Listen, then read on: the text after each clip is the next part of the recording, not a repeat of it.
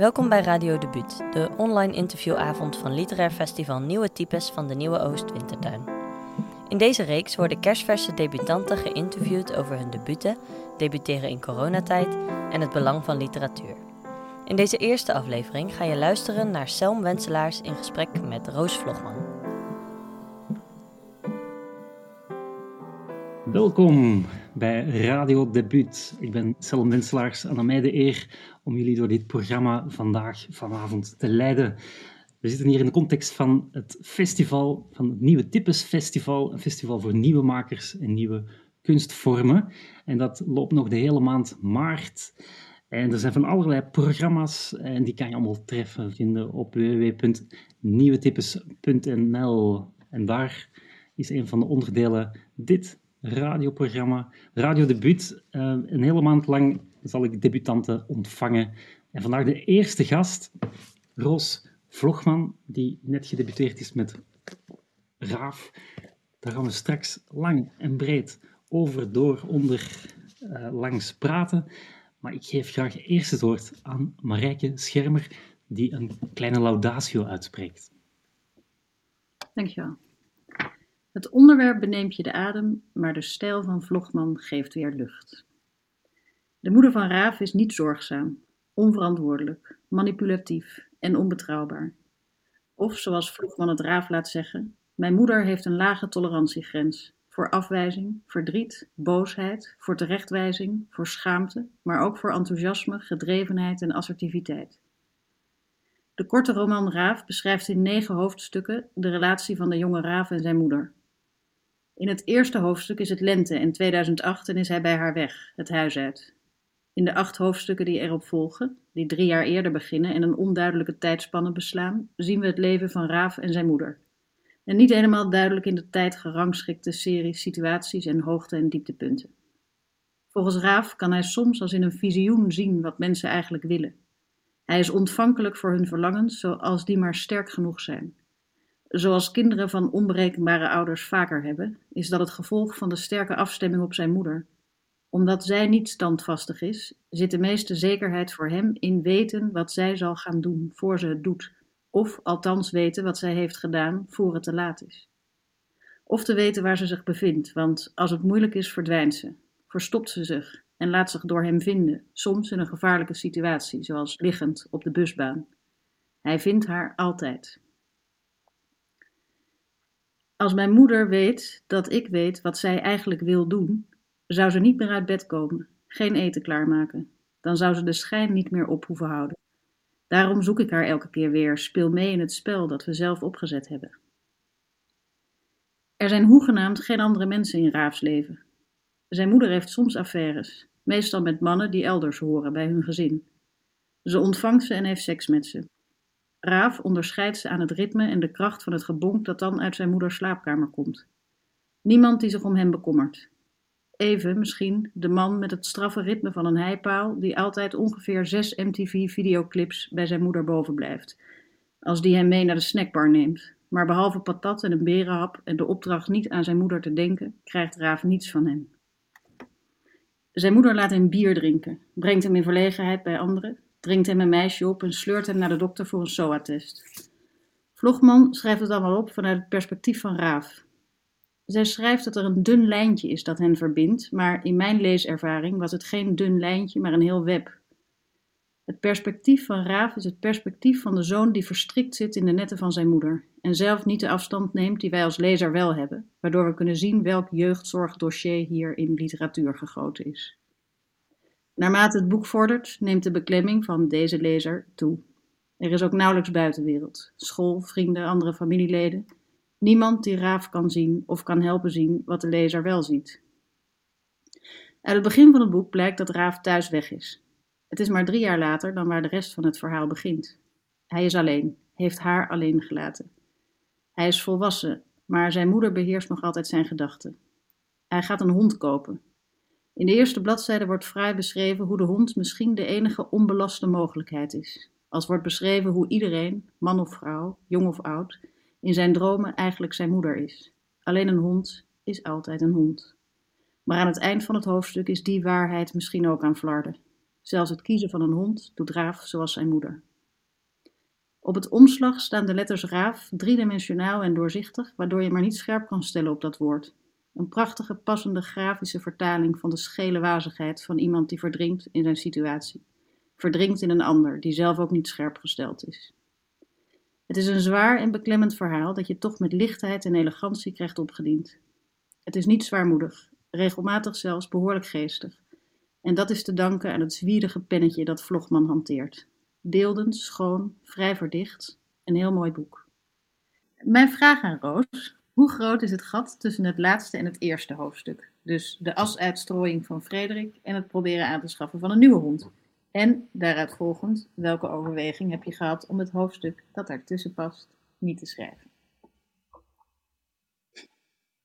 Ja, het, e-, het, eerste hoofdstuk ehm, is natuurlijk in de lente 2008.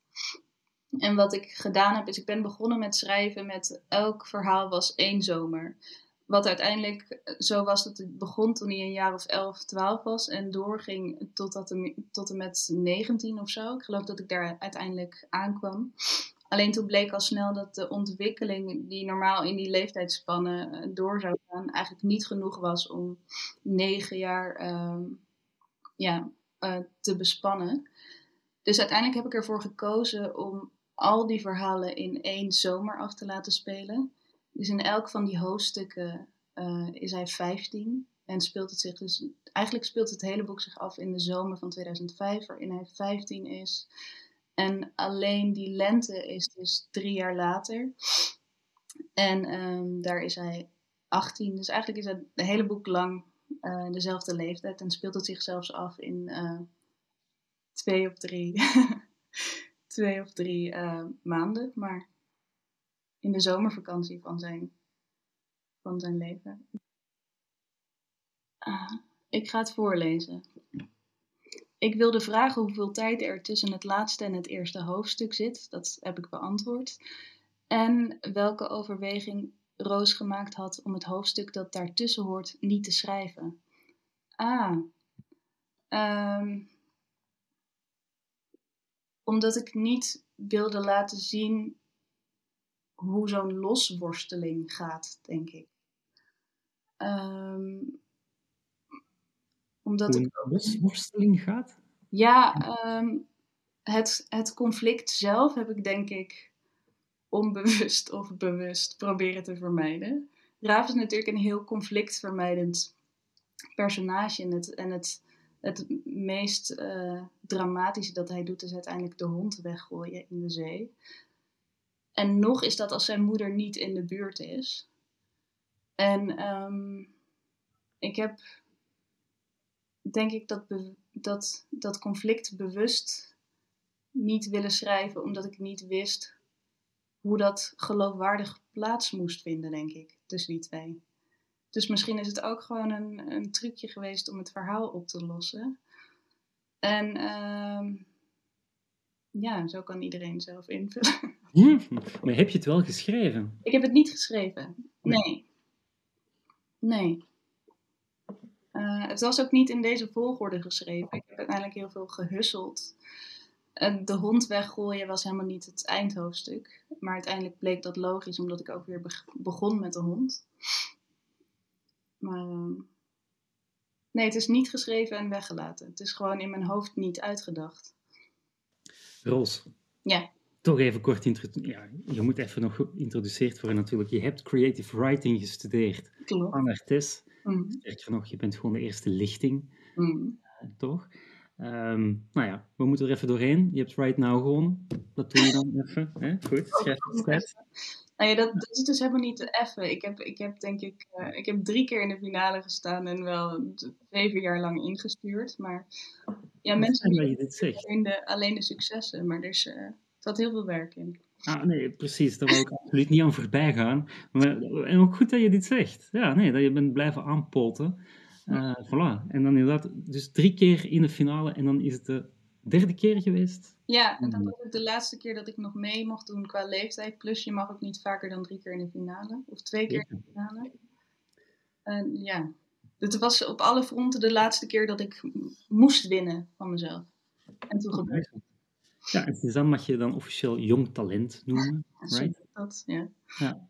Nou ja, je hebt nu een boek. Eh, en dan mag je je ook debutant noemen. Ook nog, ja. Dat is wat we nu doen. En noem je jezelf ook schrijver? Hmm. Ja, ik denk het wel. Ehm, mijn geliefde noemt me vaak auteur, omdat dat een soort chiquer klinkt. Dus ik heb nu op mijn cv onderscheid gemaakt in auteur en schrijver. Ik ben auteur bij uitgeverij De Harmonie en schrijver eh, freelance voor verschillende tijdschriften. Dus ik, eh, ja, het voelt anders, schrijver en auteur. Ah ja. Schrijven is eh om de broden, bijna. Ja, ik, eh, het voelt, het voelt korter misschien. Ja, kortstondiger. Ik weet het niet. Oh ja. Oh, intuïtief zou ik het omkeren. Ja? Dus, ja, voilà. Dus, maar nu spreek ik met de auteur, Roos Vlogman. Ja. Nee, dan ben, ik, dan ben ik in mijn rol als auteur hier aanwezig vanavond. Oh, ik heb ook een beetje een schrijfstem die ik dan opzet. oh ja? Ja, dit is mijn niet verlegen stem. Oh, goed. Ja. En dat is dan van iemand die het weet. Die, ja, die doet alsof ze het weet. Die een soort Ja, ja. rust probeert te bewaren in haar stem. Ja, ja, maar dat doe ik ook. Dus ik, ik heb nu ook een stem, ook, ook van zogezegd een radio of een presentator die dan weet wat hij doet. Ja.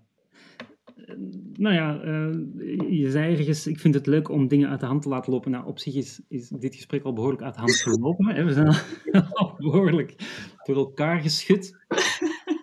Ik- Ehm, Mijn zenuwen, oh, mijn arme hart. maar je doet het uitstekend.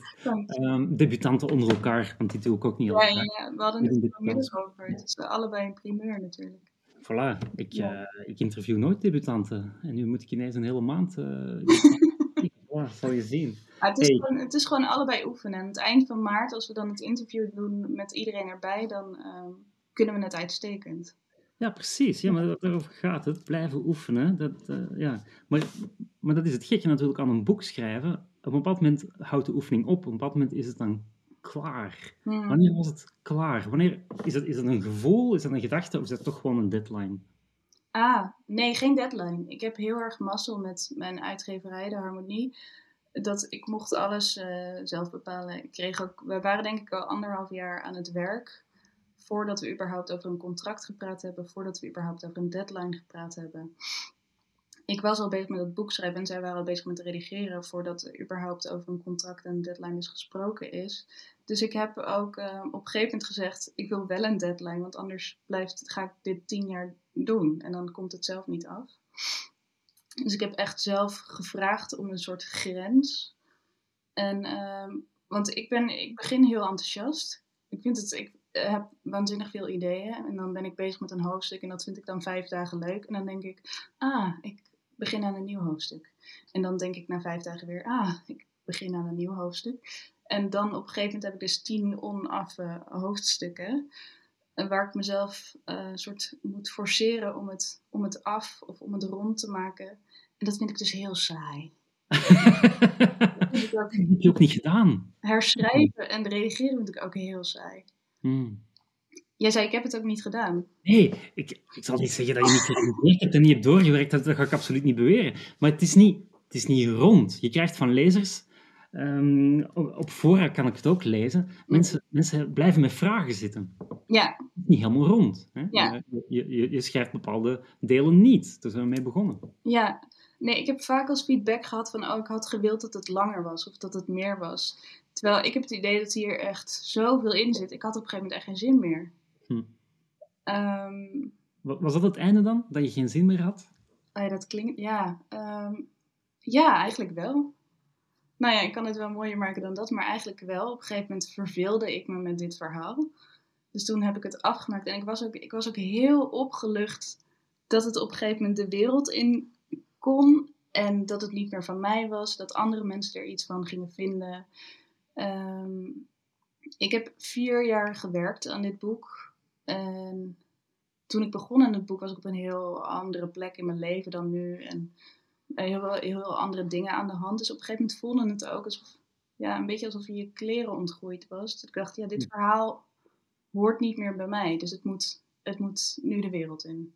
En ik moet Ah, iets ja. nieuws gaan maken. Het is niet meegegroeid. Nee. Of op een bepaald, ja, Ja. een bepaald punt. Wat Hey, en, dat ik er niet, niet trots op ben. Ik heb, heb altijd het idee- dat ik mezelf nog moet uitleggen of zo. Maar nee, maar, maar- maar dan- laten we daarvan wegblijven. Laten we uit, laten we uit de keuken blijven vandaag. goed. Niet, niet over het, eh, het wat, want dat kunnen mensen natuurlijk gewoon zelf lezen. En straks op het einde ga je ook een stuk voorlezen. Mhm. Je hebt er zelf voor gekozen om eh, Marijke, Marijke Schermer ehm, nou ja, een, een, een, korte bespiegeling, een, een laudatio was het denk ik zeker wel, een lofrede gewoonweg Ja. op jouw boek. Hoe spannend vond je dat? En waarom Marijke? Ehm, ik kreeg haar, als het, ik moet het goed zeggen, haar laatste boek is Liefde als dat het is. Als ik de titel goed zeg nu. Ah, en ik was echt zo onder de indruk hoe zij daarin een soort plotloos een relatie tussen een aantal mensen kan beschrijven. Dat ik dacht, ah, wat fijn dat het niet op, om plot gaat en, en om, om superveel actie en dingen die compleet uit de hand lopen. Ik vond het heel fijn ingetogen. En ik denk dat ik daar af en toe behoefte aan heb in de literatuur. Minder, eh, ook in mensen. Gewoon minder schreeuwen. Een soort heel klein verhaal. Zo goed bekeken dat, je, dat het ook niet nodig is om er veel meer bij te halen.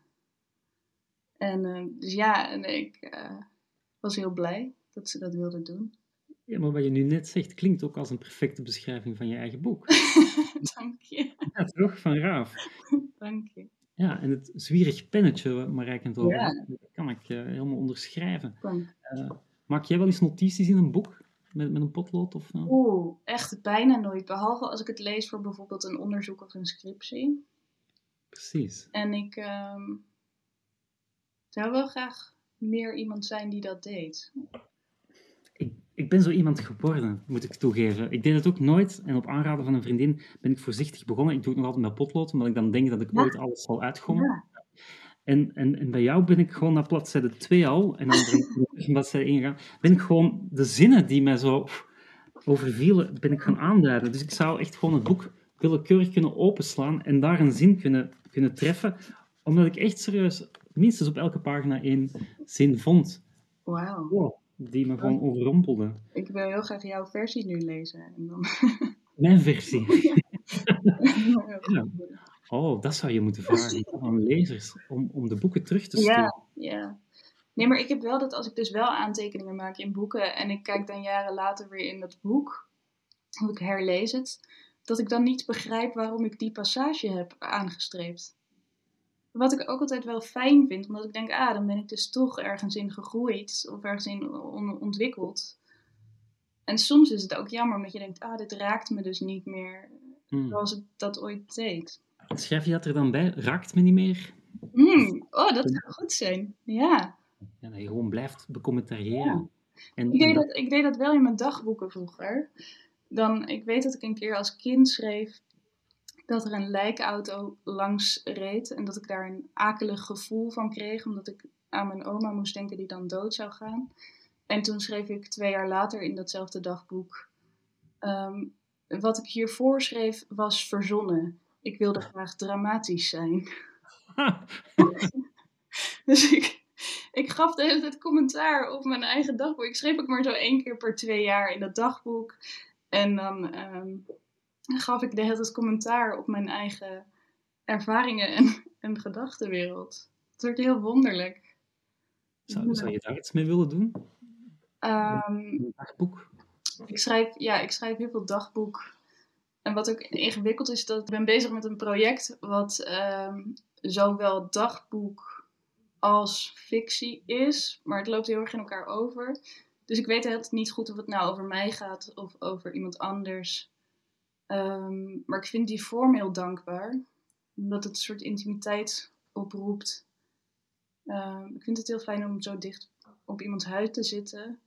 En ik geloof ook niet dat ik het erg vind om dat dan deels vanuit mezelf te doen. Ehm, ja, dus die dagboekvorm lijkt me heel fijn om dat verder, verder uit te diepen. Mhm.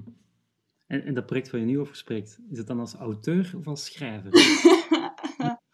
oh ja, ik ben echt pas net begonnen. Het is echt zo net een maand, anderhalve maand. Maar ik ben dus bezig met allemaal beursaanvragen en subsidieaanvragen. Dan moet je dus de hele tijd vertellen wat je aan het doen bent. Dan kan ik niet zeggen, ik ben een soort erotisch dagboek aan het schrijven. En ik weet nog niet of het fictie is. Dat, dat kan bijna niet.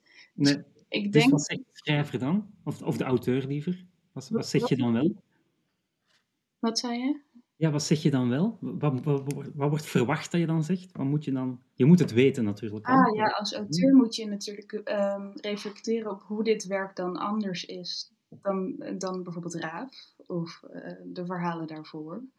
Dus dan kan ik eh, iets verzinnen over dat ik mijn schaamte ontstegen ben. En dat ik me niet meer wil verschuilen achter een personage, een mannelijk personage, wat ik in Raaf gedaan heb.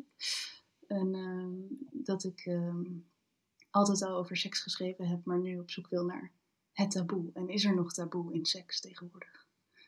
Dus ja, eh, dat. Maar Ja, ik vind het best geloofwaardig. ja, maar ook niet zo interessant. Zo. Dat is eigenlijk helemaal niet het over gaat. toch? Ja, maar het is, het is zo leeg om te omschrijven waar je mee bezig bent voordat je het echt aan het doen bent. Ik vind het ook heel moeilijk als mensen vragen waar gaat de raaf over? Ja, Antwoord je nog wel? ja want zo beleefd ben ik dan. ja. Eh, ja, wat zeg ik dan? Wat zou je willen zeggen? Ik heb heel vaak denk ik gezegd het is een familieroman. En dan verder niets. Ja, moeder en zoon, punt. Ja. Ja. ja. En wat zou je echt willen zeggen? Dan, Ehm, doet er niet toe. ja, ga het maar lezen. Denk ik. Bepaal zelf maar waar het over gaat. Het gaat natuurlijk ook voor iedereen ergens anders over. Ik vond het heel fijn dat Marijke eh, net zei dat ze het geestig vond. Want dat heb ik ook echt wel. Ik heb zelf echt wel lachend zitten schrijven ook op heel veel punten. En er zijn heel veel lezers die het heel moeilijk en zwaar en heftig vinden. En denk ik, ah, maar heb je dan zelf heel weinig humor? Of eh, wat voor andere dingen vind je dan heel grappig? Of, ik, ben dan, ik ben dan heel benieuwd wat voor dingen iemand dan wel grappig vindt. Als ze hier de humor niet in eh, ontdekken, denk ik. Oef, ik vond het ook grappig. Dus, of toch gelijkaardige humor. Ik heb ook af en toe een smiley gezet. Oh yes. Eh, ja. ook een manier misschien om te kijken of we het over een aantal jaar nog grappig vinden. Ja, dat is zeker goed. Of je humor verandert door de jaren heen. Denk je dat? Verandert je humor? Ja, zeker. Ook ehm, omdat het, ik denk dat humor heel erg te maken heeft. ehm, ik denk dat, we, nou ja, bijvoorbeeld met politieke correctheid ook. Ik denk dat mensen heel veel dingen vroeger grappiger vonden dan nu. Gewoon omdat we meer kennis hebben. Waardoor je dingen gewoon fysiek ook niet meer grappig vindt. Er gebeurt gewoon ni- niet meer in je lichaam wat er, wat er vroeger wel zou zijn gebeurd. En ik denk dat humor heel erg wordt beïnvloed door welke films je kijkt, wat je leest, met welke mensen je omgaat. En dat je humor dus ook zeker wel kan veranderen. Hmm. Ja, en wat nou als je heel depressief was en dan een soort heel donkere humor gebruikt om daaruit te komen. En op een gegeven moment als je dan niet meer depressief bent, denkt, nou, dat was echt super nihilistisch van me. Ik vind eigenlijk het leven best wel leuk. Daar, daar zit natuurlijk ook nog een verschuiving in, denk ik. Ja, want, maar je hebt dit geschreven verspreid over een periode van anderhalf jaar, zeg je? Of vier jaar eigenlijk? Vier jaar, ja. Ja. Ehm, ja, ik denk dus ook dat daarin, dat ik de grappigste, of de dingen die ik nu het grappigst vind, ook het laatst heb geschreven.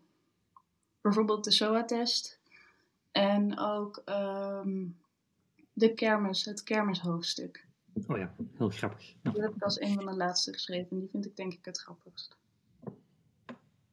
Eh, daar ben ik het eh, volmondig mee.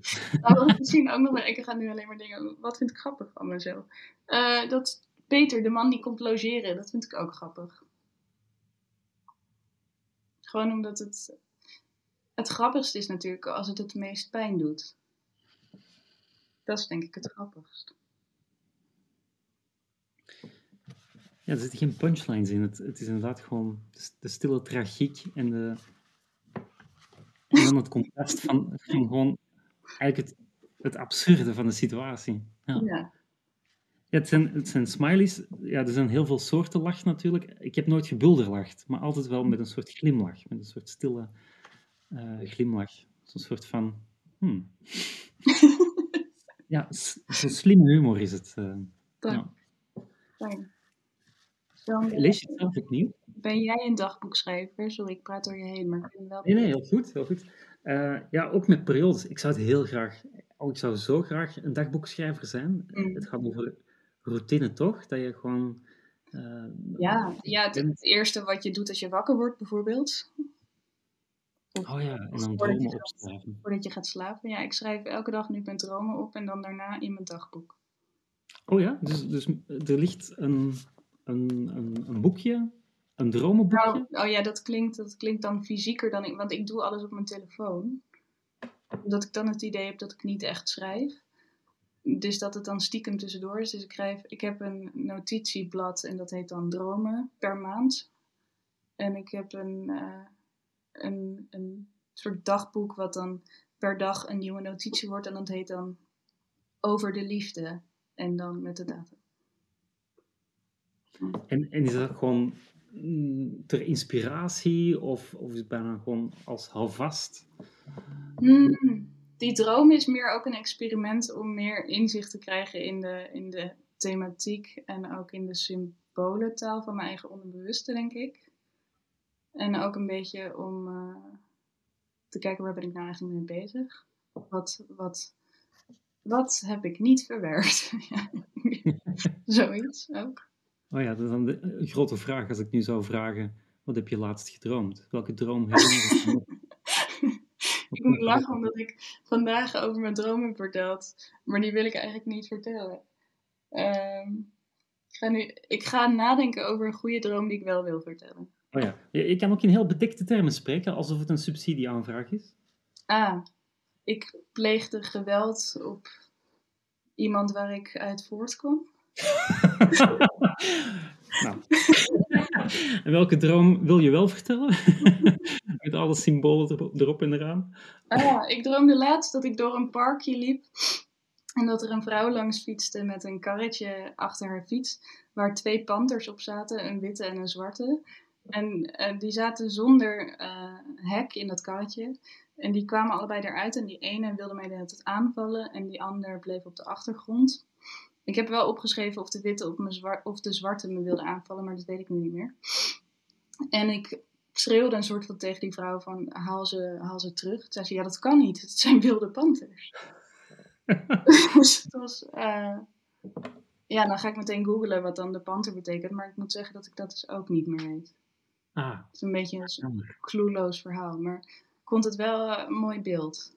De panters in het fietskarretje. Ja, je, maar je hebt goede dromen, Roos. Dank je. Ah, je, je, hebt een goede pen, je hebt een uh, pennetje. Uh, nee, je schrijft waanzinnig goed. Uh, maar je droomt ook waanzinnig goed. Dank. Ja, maar dat, dat is dus ook, als je dus elke dag die dromen gaat opschrijven, dan onthoud je het beter. En dan wordt het, ik durf te wedden dat jij ook super spannende dromen hebt. Nou. Wat, wat heb jij vannacht gedroomd? Wel, maar ik, um, ik schrijf ze niet op. Ja, dus ik heb hier niet, dat is het dat is laatste wat je je herinnert. Er is vast een droom die je herinnert. Wauw. Het is met periodes, sowieso die volle maan, die doet er toch ook altijd wel iets aan? Ja. Um, ja, maar je hebt de lat nu zo hoog gelegd. Uh, je hebt het... ja. Um, Oké, okay, dan, maar dan moet je vanaf nu gewoon een week lang een droomdagboek bijhouden en mij één van die dromen opsturen. Beloofd, okay, beloofd. Dat ik, ja, zeker weten. Ja. Ik moet wel zeggen, inderdaad, er gebeuren ook van alle dingen die ik, die ik vaak niet kan bedenken. Ik heb wel eens gehoord, en dat, dat, dat, blijft me nog altijd achtervolgen, of ik probeer nog altijd te snappen wat het dan is, dat mensen um, op een autisme-spectrum met, met Asperger blijkbaar heel letterlijk dromen. Wow. Ja, en uh, bijvoorbeeld bedenken in hun droom van, oh, ik heb zin in pannenkoeken. En dan in real time naar de supermarkt lopen, uh, door het rek lopen naar de melk. Dan, ja, wat zit er allemaal in een pannenkoek? Eieren. Uh, ja, een meel. meel. en dan afrekenen bij de kassa, dan naar huis fietsen in real time. En dan pannenkoeken gaan bakken en pannenkoeken opeten. Dat is echt waanzinnig. Ja. Wow. Maar dan, heb je, dan gebeurt er wel veel minder in je droom, omdat het veel langer duurt. Misschien worden ze dan een soort heel zen wakker, omdat alles veel langzamer gaat dan in hun dagelijks leven. Of gaat het dan precies net zo snel als in het dagelijks leven? Hmm. En hebben ze honger als ze wakker worden? Net niet. Ah, ik heb ook één keer gedroomd als kind dat alles wat ik aanraakte van snoep was of koek. Dus dat ik alles kon eten. En gewoon een stuk van de tafel kon afbreken en een stuk van het glas en een stuk van de laptop. En toen dat niet zo bleek te zijn, toen ik wakker werd, was ik echt heel verdrietig. Oh. oh ja, dat, dat is een van die trauma's die je nog Ja. meedraagt. Ja, ja. Leven in een niet eetbare wereld. ja het is echt zonde. I feel your pain. Ja. Hier nog kansen. Heb je wel eens geëxperimenteerd met lucid dreaming? Hmm. Ja, maar het is me nooit, het is me nooit gelukt. Het enige wat ik, ik heb deels, het is me deels gelukt, omdat ik in een droom met mijn vingers kon knippen en dan veranderden de mensen van outfit. Maar ik wilde dat ze naakt werden, dat leek me dan vet. Maar dat kon niet, want we zaten in een VPRO kinderprogramma. ja, ja, lastig. Ja, ja, maar dat is het verste, het verste wat ik ben gekomen. Ja, terwijl dat kan misschien nu niet meer in een VPRO-kinderprogramma, maar tien jaar geleden. Ja, toen kon dat nog wel. Ja. Er zijn- allemaal trucjes, hè? Dat je zo moet kijken of je door je hand heen gaat met je vinger. Maar ehm, ja, ik denk er allemaal niet aan als ik aan het dromen ben. Ah ja. Ja, precies. Ja, je, moet, je moet erop oefenen. Je moet Ja. inderdaad een, een besef krijgen dat je... Ja. En ook in de, in de echte wereld, dat je op de deur... Ja, precies. Gevaar is dat je het onderscheid niet meer weet te maken Ja. tussen droom en realiteit. Ja. Eh, waar droom je van? Waar Als- droom ik van? Als auteur? Als doel bedoel je? Of, Oh ja, Of dat klinkt dan weer zo niet Precies. dromerig. Ehm, Heb je een doel? nou, ik ben ehm, heel erg aan het oefenen om een beetje doelloos te leven. Wat me soms lukt. Ik heb in december mijn vaste baan opgezegd. En leef nu, ehm, ja, ik kan nog een paar maanden leven en dan moet ik weer iets verzinnen. En het is echt het heerlijkste wat ik ooit gedaan heb. Dus ik, ik word wakker en dan schrijf ik die droom op. Zeg maar, dit is ook makkelijk. Je kan makkelijk tegen iedereen zeggen van, oh ja, schrijf je droom op en schrijf je dagboek. Ga dat lekker anderhalf uur doen als je wakker wordt. Maar ik snap heus wel dat als je naar kantoor moet, dat dat niet eh, haalbaar is.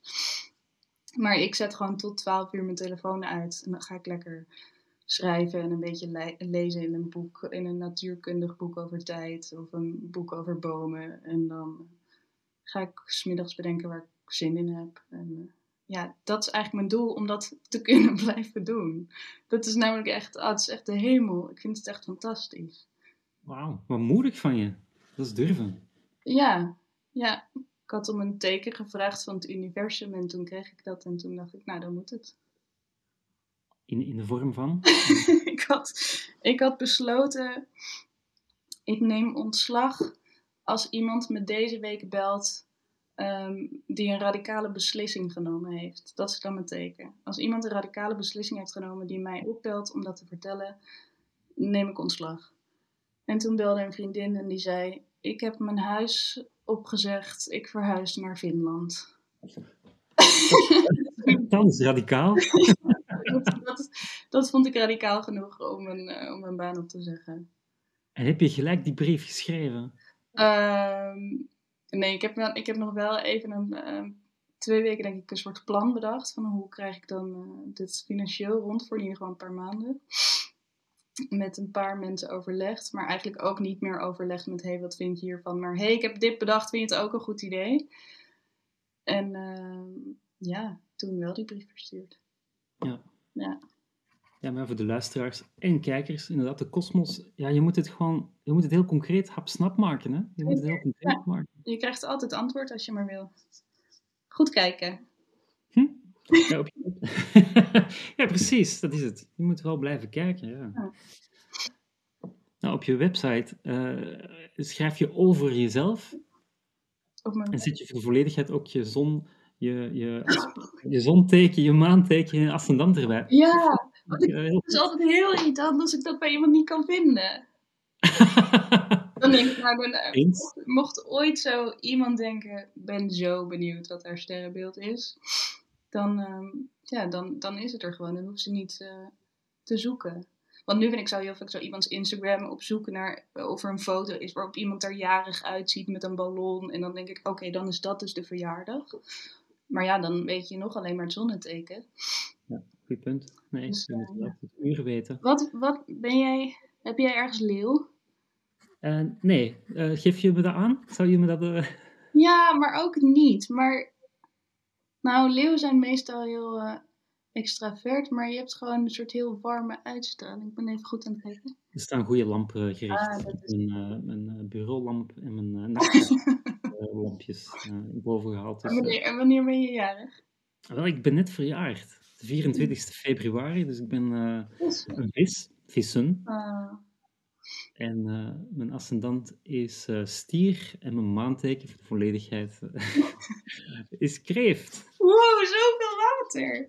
I know, I know, Oh, ja. Ik zat echt ver, ver met mijn leeuw. Nou ja.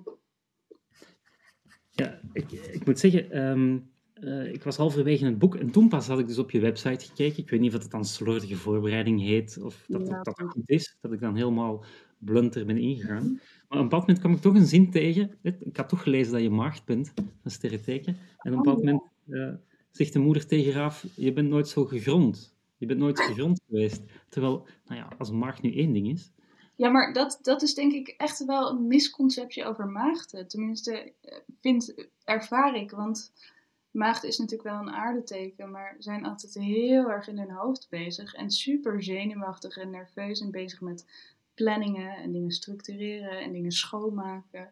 Maar echt gegrond zou ik de maagd niet... De stier bijvoorbeeld zou ik gegrond noemen. Ah ja, Maar ik moet Ja. altijd echt heel veel moeite doen om. eh, daarom, misschien wandel ik daarom zoveel. Ja, daar heb je dus tijd voor gemaakt. Dat is fantastisch. En eh, ja, hoe eh, verhoudt het wandelen zich tot het schrijven? Hmm.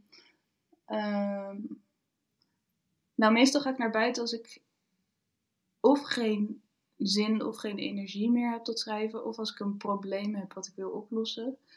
En meestal begint zo'n wandeling dus ook een beetje bozig dan. Dan ga ik ook heel snel. En dan na een half uur denk ik, oh, het is ook wel lekker buiten en de vogeltjes sluiten en wat is het hier eigenlijk mooi. En dan, als je dan zo'n beetje de goede routes hebt, omzeil je ook al die mensen die nu massaal in alle parken en bossen zijn. En dan op een gegeven moment, zo na een uur of zo, heb je opeens alle antwoorden op, op de... Denk je, oh, dat is echt super simpel was het. Dit was het gewoon. En dan, ja. Maar ik ga ook niet, ik ga ook niet wandelen en dan weer terug om te schrijven. Met wandelen is het schrijven voor die dag ook klaar.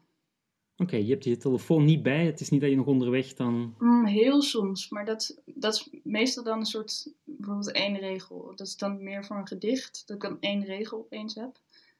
Maar meestal als mijn oplossing in een verhaal zo goed is, dan onthoud ik het wel voor de volgende dag.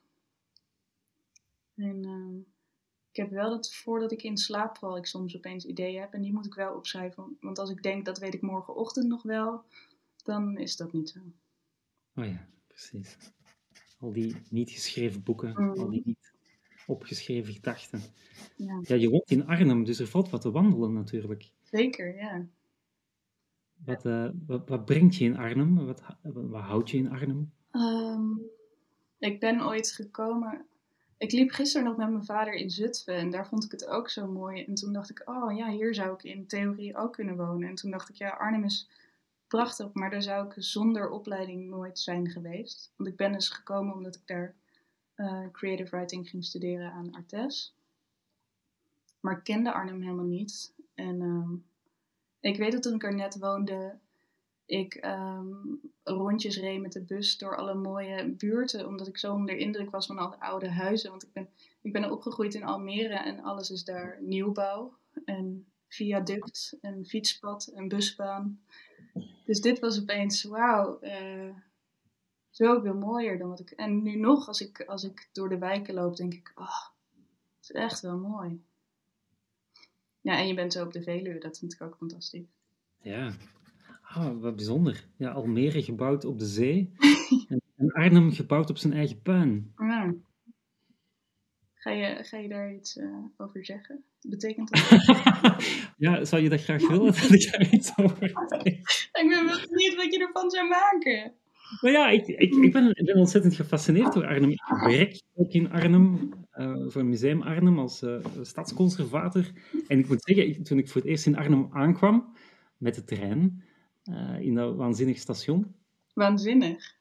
Ja, het is toch waanzinnig. Het is ja, het is waanzinnig. ik, ik, weet niet, of ik dat mooi noemen? Of... Ruimtegrip is het. Het is ruimtelijk, ja. Oh. Nee, dat is het zeker. Maar toen ik dan de stad in ging, ja, ik verdwaalde instant. Omdat die stad zo onleesbaar is. En dat vind ik nog altijd. Het heeft best een tijd geduurd tot ik op een bepaald moment met een stadsgids door de stad ging wandelen. Mm. En, en, door de geschiedenis te vertellen van de stad en, en hoe dat die wederopbouw uh, zich voltrokken heeft, en welke keuzes er zijn gemaakt, sinds dan snap ik het eigenlijk. En vind ik het ook waanzinnig fascinerend. Ja. Hoe dat die stad eigenlijk als een soort van afspiegeling van de Europese stedenbouwgeschiedenis kan uh, gelezen worden. Ja. Ja, ik weet, ik weet daar echt heel weinig van. Ik heb gewoon een beetje de stad begrepen door er heel veel doorheen te lopen. Maar verder weet ik, ik weet heel weinig van geschiedenis en van de geschiedenis van Arnhem. Ja. Maar je hebt wel iets van de slag. Ja, om ja, ja. ja. ja. Ben jij, ben jij iemand die wandelt? Ik ben iemand die wandelt, ja. En ik ben ook op een bepaald moment tijdens de eerste lockdown van Amsterdam naar Arnhem gewandeld. Wauw. Soort uh, uh, slow uh, woon-werkverkeer. Ja, te gek. Ja, waanzinnig mooie wandeling, kan ik iedereen aanraden. Er is ook nog een, een oude brochure, wandelbrochure van 100 jaar geleden, die je dan uh, ter hand kan nemen. Dus tegenwoordig ook gewoon een app natuurlijk. Mm -hmm. En dan ben je in zes dagen ben je, ben je ja, in Arnhem vanuit Amsterdam. En ja, zoals jouw gedachten uh, doorgroeien, maar je boek niet per se, zo, zo is dat ook met dat wandelpad. Uh, je komt allemaal autostrades tegen en van die prachtige kastelen die dan uh, ja, naast een weg liggen, bossen die er niet meer zijn. Zo. Maar eigenlijk ook heel veel in verhouding is er nog wel, na 100 jaar. Klinkt mooi. Draag je, draag je wandelschoenen of sneakers? ja, voor het rondje in het park in de buurt, dan, dan doe ik gewoon mijn sneakers. Dan. Alhoewel, stiekem doe ik dan voor het gevoel, voor het echi, uh, doe ik dan wel mijn wandelschoenen aan. Ik ben een keer naar Compostela gewandeld, dus dat is wel qua wandelen. Ja. En jij? Wat, wat is jouw uh, ah, ik wandeltocht? Ik heb wel wandelschoenen, maar daar is de zool al anderhalf jaar van los. En ik ben echt te lui om ze naar de schoenmaker te brengen. Dus ik wandel toch vaak op sneakers. Ja, het is niet handig als het heel nat is. En modderig. Maar ja, met wandelen, het is zoals met uh, het onderscheid tussen schrijvers en auteurs. Iemand heeft me de laatste uitgelegd. Zo heb je dat ook met wandelaars natuurlijk. Hè? Je, hebt, je hebt mensen die inderdaad... Uh... Ja, maar ik, ik, zie wel een soort patroon, want ik doe dus alsof ik niet schrijf. Ik noem mezelf niet echt schrijver. Ik doe ook geen wandelschoenen aan als ik wandel. Dus ik doe iedere keer alsof ik niet echt doe wat ik aan het doen ben. Waarom doe je dat? Ja, ik weet het ook niet. Is het een soort uh, ontregeling of zo? Of een, een, uh... ja, het is een soort zelfbescherming, denk ik.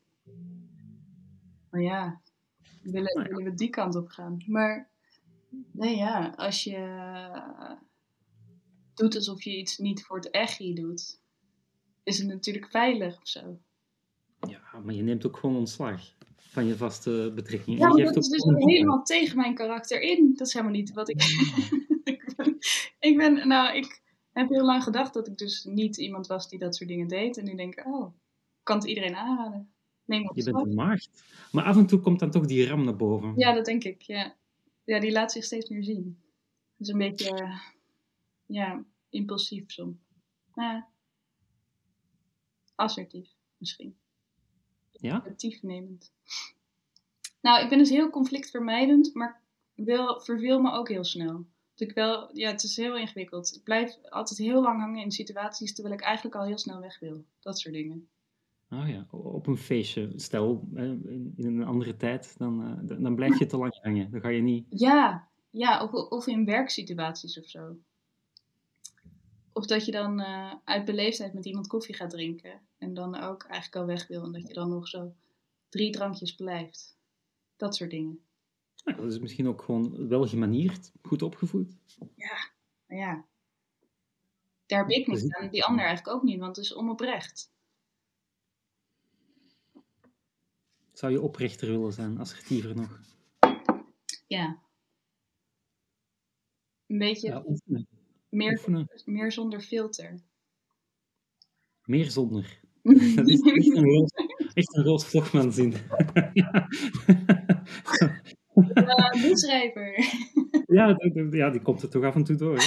Ja. Ja, het is, ik, ik grijp er toch onwillekeurig, maar een van die zinnen is: Hij is een heel grote man die eruit ziet als een heel kleine man. Die, ja, die heeft dus echt een, een hele dikke streep bij mij. Ja. Oh, te gek. Ja. Hmm. Hey, zou je iets willen voorlezen? Ja, zeker. Ik heb net eens iets. Ik heb bedacht dat ik toch iets van de kermis ga doen. Het begin van de kermis. Is dat goed? Kom maar door. Graag.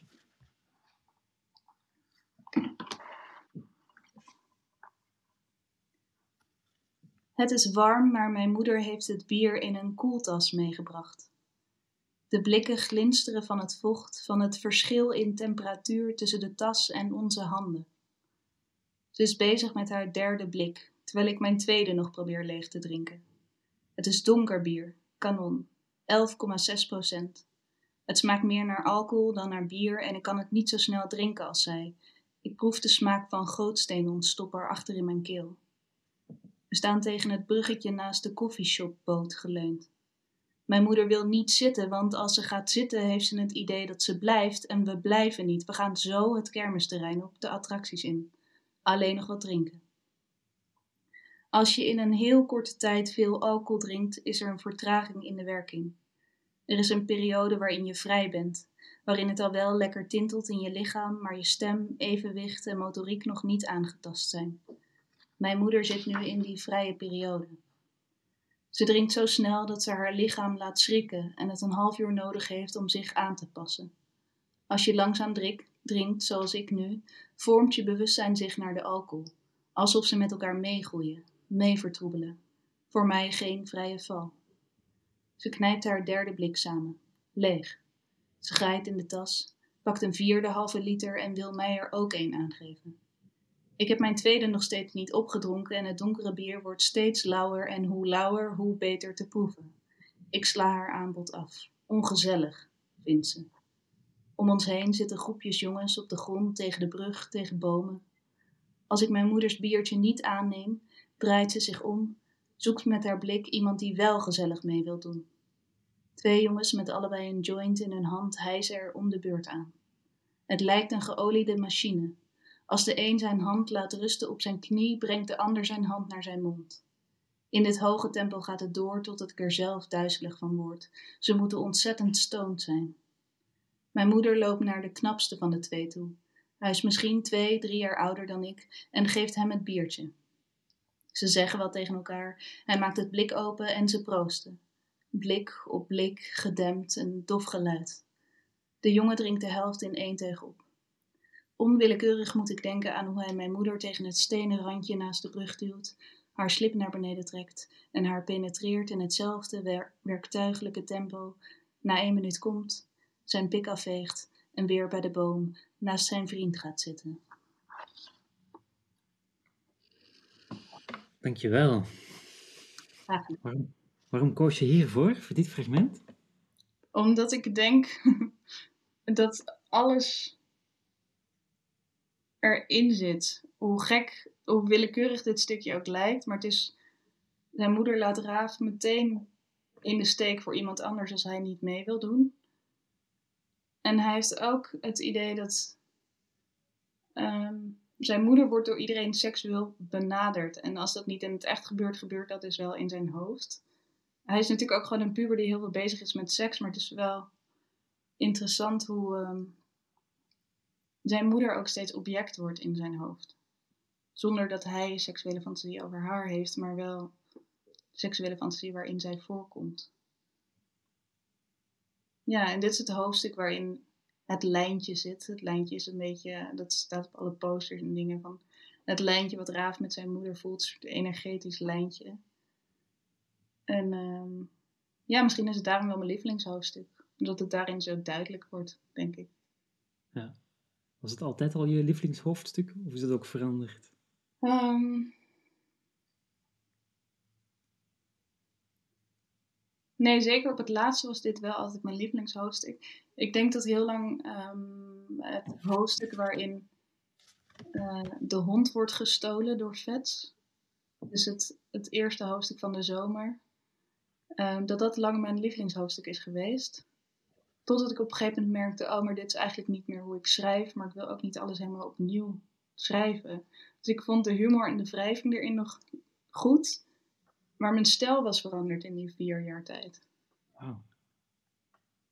Ja. En daar heb je dus met te dealen. Als, je wil niet alles herschrijven, want je boog of je... Dus eigenlijk is de truc is gewoon heel snel iets schrijven, dat heel snel uitgeven, denk ik. Ah, niet zoveel wandelen, niet zoveel Nee, precies. Gewoon meteen.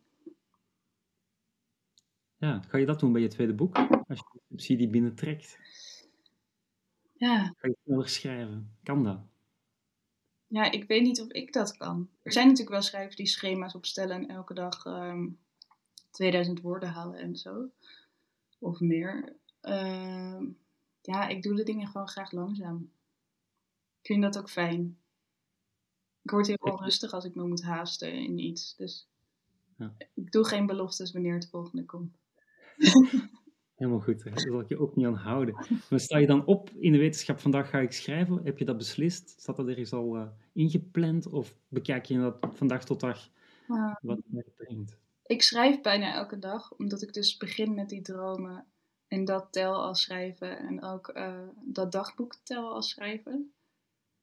En dan. ehm, maar ik vind met iemand praten over schrijven of een film kijken die me inspireert om te gaan schrijven, is ook onderdeel van het schrijven. Maar ik word wel onrustig als ik een aantal dagen niet fysiek de fysieke handeling van iets schrijven heb, heb verricht.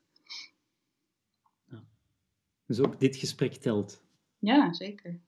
Ah, oh, goed. Ik kreeg namelijk nog een droom van jou, dus ik ben heel benieuwd wat je. Oh ja, verdorie. Ja. Reken maar. De- de- de- Dan ga ik vanavond, eh, na dit interview, ga ik me er gelijk aan zetten. Ja. Eh, aan, de- aan dat dromen, ja.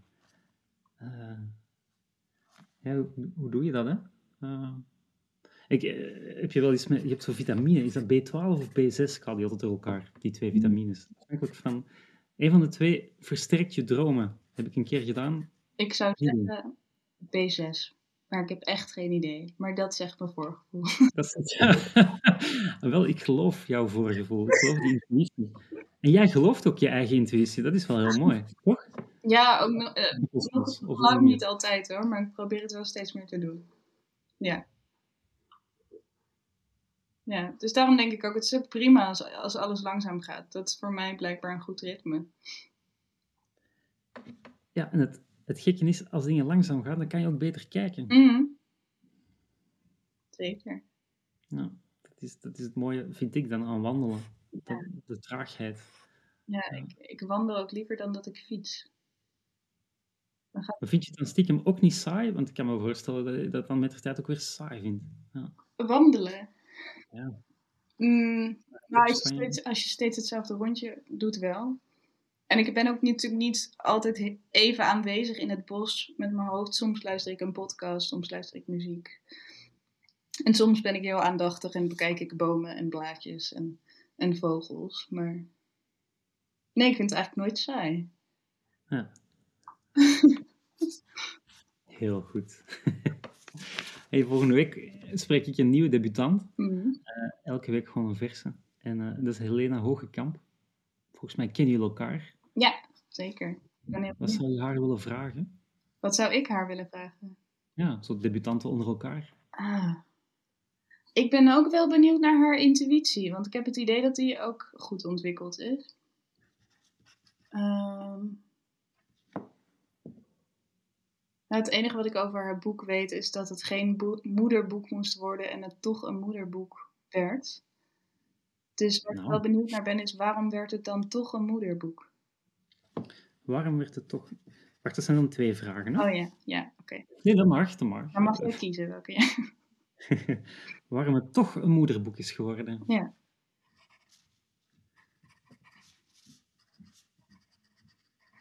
schrijf ik echt gewoon heel braaf. ja, ja, nee, die vraag die zal gesteld worden. Wil luisteren. Top, wel. En ik bel jou nog met een droom. Roos, me heel erg bedankt. Dank je. Om even uh, in gesprek te gaan in je, in, ja, wat ook telt als schrijftijd, begrijp ik. Zeker. Dat is goed dat je het wel zegt. Ja, ik vond het een heel fijn gesprek. Dank je wel. Dank je wel ook. En laten we eens een keer wandelen in het Arnhemse. Uh, ja, dan vertel ik je erom. doen we. Um, en, en vooral ook gaan wandelen in Arnhem zelf de komende dagen, want vanaf morgen worden de posters opgehangen. Uh, en nu, nu spreek ik weer als presentator, begrijp je? Dus, dus net was het gewoon de... Ik hoor je stem, ja, ja, ja. Ja, maar je hebt trouwens ook echt een voorleesstem, dat wist ja, je niet. Ja, ja, ja, die is nog erger dan mijn, mijn spreekstem. Ja, nog... nog uh, ja. Dus dan heb je drie stemmen, minstens. Ja, minstens, ja. Dat, dat is gezond, dat, dat is prima. Ja. Maar ga wandelen in, in Arnhem, zeg ik dan. Mm. Uh, uh, want Jan, Jaap Robbe, die heeft een posterverhaal en dat wordt vanaf zaterdag zal het helemaal volledig zijn. In etalages, in vitrines in, uh, in Arnhem opgehangen. daar kan je het verhaal al wandelend lezen, stuk voor stuk. Voilà. Dat is een van de dingen die nog tijdens dit nieuwe typesfestival te, te bewonderen is, te belezen is. Wij zijn nog te beluisteren. Uh, ook de komende dagen, uh, wat mij betreft, tot volgende week. Maar er is nog genoeg veel ander lekkers om, uh, om mee te pikken op de website terug te vinden. Het programma www.nieuwetypes.nl. Voor nu een ontzettend fijne avond. Dankjewel.